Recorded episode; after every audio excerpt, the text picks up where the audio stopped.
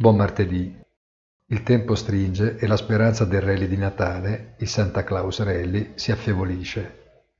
Apparentemente la colpa va imputata alla variante Omicron, che riporta indietro l'orologio dei lockdown e tutto ciò che questo comporta. Ma a guardare in profondità, il mercato è sempre più consapevole della fragilità di una ripresa che poggia su manovre fiscali ultra espansive che non possono fare a meno del fiancheggiamento delle banche centrali. I dubbi sul passaggio della legge da 1,75 trilioni di dollari di spesa a marchio Biden pesano su Wall Street, riduce da una corsa infinita che sembra non incontrare alcun limite e appaiono poco convincenti, mentre la sostanza della sostenibilità della strategia preoccupare.